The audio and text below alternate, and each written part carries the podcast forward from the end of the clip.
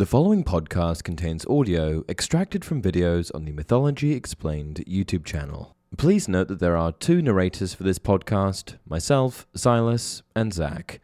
Please enjoy. Hey everyone, welcome to Mythology Explained. In today's video, we'll be discussing Sekhmet. In the pantheon of ancient Egyptian deities, Sekhmet, the fierce and powerful lioness goddess, holds a unique position, one of great power and importance. Her name, derived from the ancient Egyptian word Sekhem, which means power or might, captures the essence of her divine role as a protector and a punisher. Her head was surmounted by the sun disk encircled by the uraeus. The sun disk symbolized the Eye of Ra, and the uraeus was the rearing cobra that symbolized divine authority. Sekhmet embodied the dichotomy of life and death, wielding destruction and restoration as a person would a sword and shield, this making her a complex and enigmatic pattern in the tapestry of Egyptian mythology. For she was capable of both annihilating the enemies of the sun god and of healing those fortunate enough to find succor beneath the bulwark of her protection. While Sekhmet was a harbinger of death and did unleash carnage, when it came to royalty, particularly pharaohs, she was unequivocally a protective force, functioning as a sort of protective mother to the kings of Egypt. In Memphis, the capital city where the pharaoh lived during the Old Kingdom, Sekhmet was worshipped as the consort of Ptah, who created the universe with his heart and tongue and was the mother of Nefertem, the personification of the primeval lotus from which Ra, the sun god, emerged when creation commenced. She was often associated with Ra as his daughter and the manifestation of his destructive power. Her prowess as a warrior was legendary, her fiery breath and fierce gaze capable of either wiping out her enemies or safeguarding those under her protection. All right, Let's get into it. Sekhmet was a fierce and formidable solar goddess who was the instrument of divine retribution. She was depicted with the body of a woman and a leonine head, her head usually surmounted by the sun disk and the uraeus. Death first came into the world when the Eye of Ra, manifested as Sekhmet, was sent to punish humanity, which had become rebellious in Ra's old age. She who dances on blood, one of Sekhmet's epithets, nearly destroyed the whole human race before she was tricked into stopping. At first, she was unleashed as an agent of extermination, going forth to snuff out every human life. However, after the first day of death, the gods, seeing the extent of the bloodshed, relented, no longer wishing for the human race to be put to an end. Unfortunately, some things are easier to begin than end, and Sekhmet, once she got a taste for blood, was one of these things. The Eye of Ra, the most powerful destructive force in all of Egyptian mythology, was manifest in her, so it was impossible, even for the other gods, to halt her rampage strength against strength. Humanity's salvation, therefore, hinged on guile and trickery the gods brewed a prodigious quantity of beer, then dyeing it red so that it looked like blood. All of this beer was then poured out in the desert, creating what looked like a lake of blood, an irresistible sight for a bloodthirsty goddess on the warpath. Sekhmet was lured to it as intended and drank so much that she became blind drunk, fell into a stupor, and was rendered unconscious. When she awoke, her fury had quieted and humanity was saved.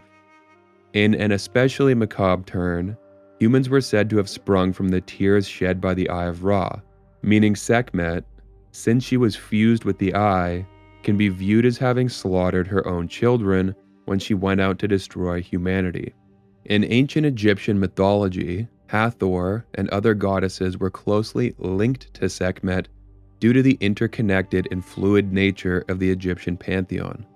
This connection can be observed through the process of syncretism, wherein two or more deities merge or share attributes, forming a composite identity that reflects their overlapping roles and functions. A well known example of this is Atum Ra, which combines Atum, the creator, and Ra, the sun god, the sustainer of life. Hathor, primarily known as the goddess of love, beauty, and fertility, was also considered a solar deity associated with the life giving and nurturing aspects of the sun. However, she had a dual nature. When angered or provoked, Hathor could transform into a destructive force, taking on the fierce and powerful characteristics of Sekhmet. In this manifestation, Hathor would embody the destructive potency of the sun. The myth of Sekhmet's rampage and eventual pacification through intoxication also connects these two goddesses, as Hathor is sometimes considered the one who is transformed into Sekhmet and then calmed down after drinking the red dyed beer. Sekhmet was also linked to other goddesses in the Egyptian pantheon, such as Mut and Isis. Mut was primarily a mother goddess, the consort of the creator god Amun, and was associated with queenship and divine authority. Conjoining with Sekhmet especially augmented Mut's protective aspect, particularly in her role as a guardian of the king and the Egyptian people. Isis, one of the most important goddesses in ancient Egyptian mythology, was revered for her roles as the archetypal wife and mother, and for her ability as a healer and mastery of magic. As her cult expanded and her worship became more widespread, Isis incorporated characteristics from other goddesses, including Sekhmet.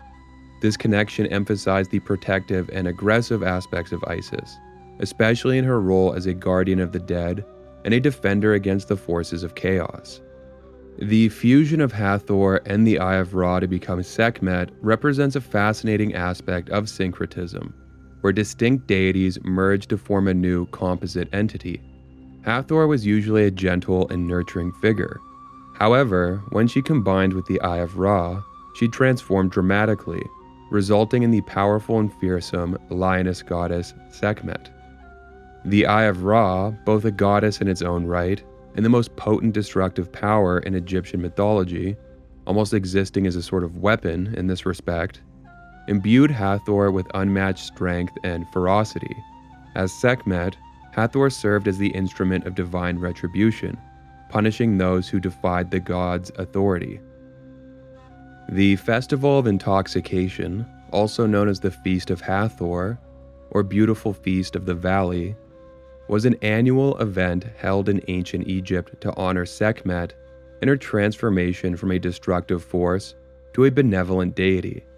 This festival celebrated the mythological story of Sekhmet's rampage and subsequent pacification after drinking copious amounts of red dyed beer, which the gods had tricked her into believing was blood.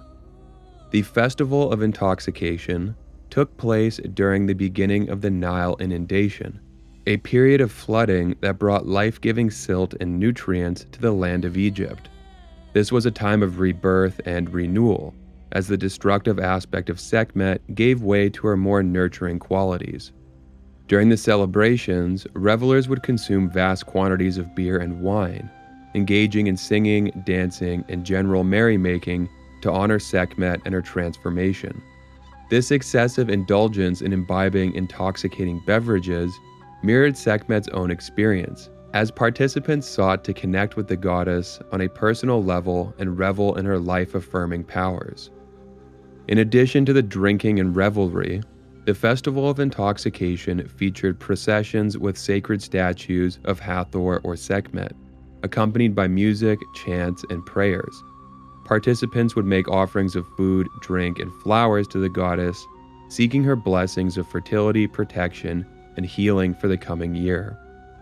Sekhmet played a crucial role as a fierce and powerful protector in Egyptian mythology, particularly as a guardian of the sun god Ra during his nightly journey through the underworld.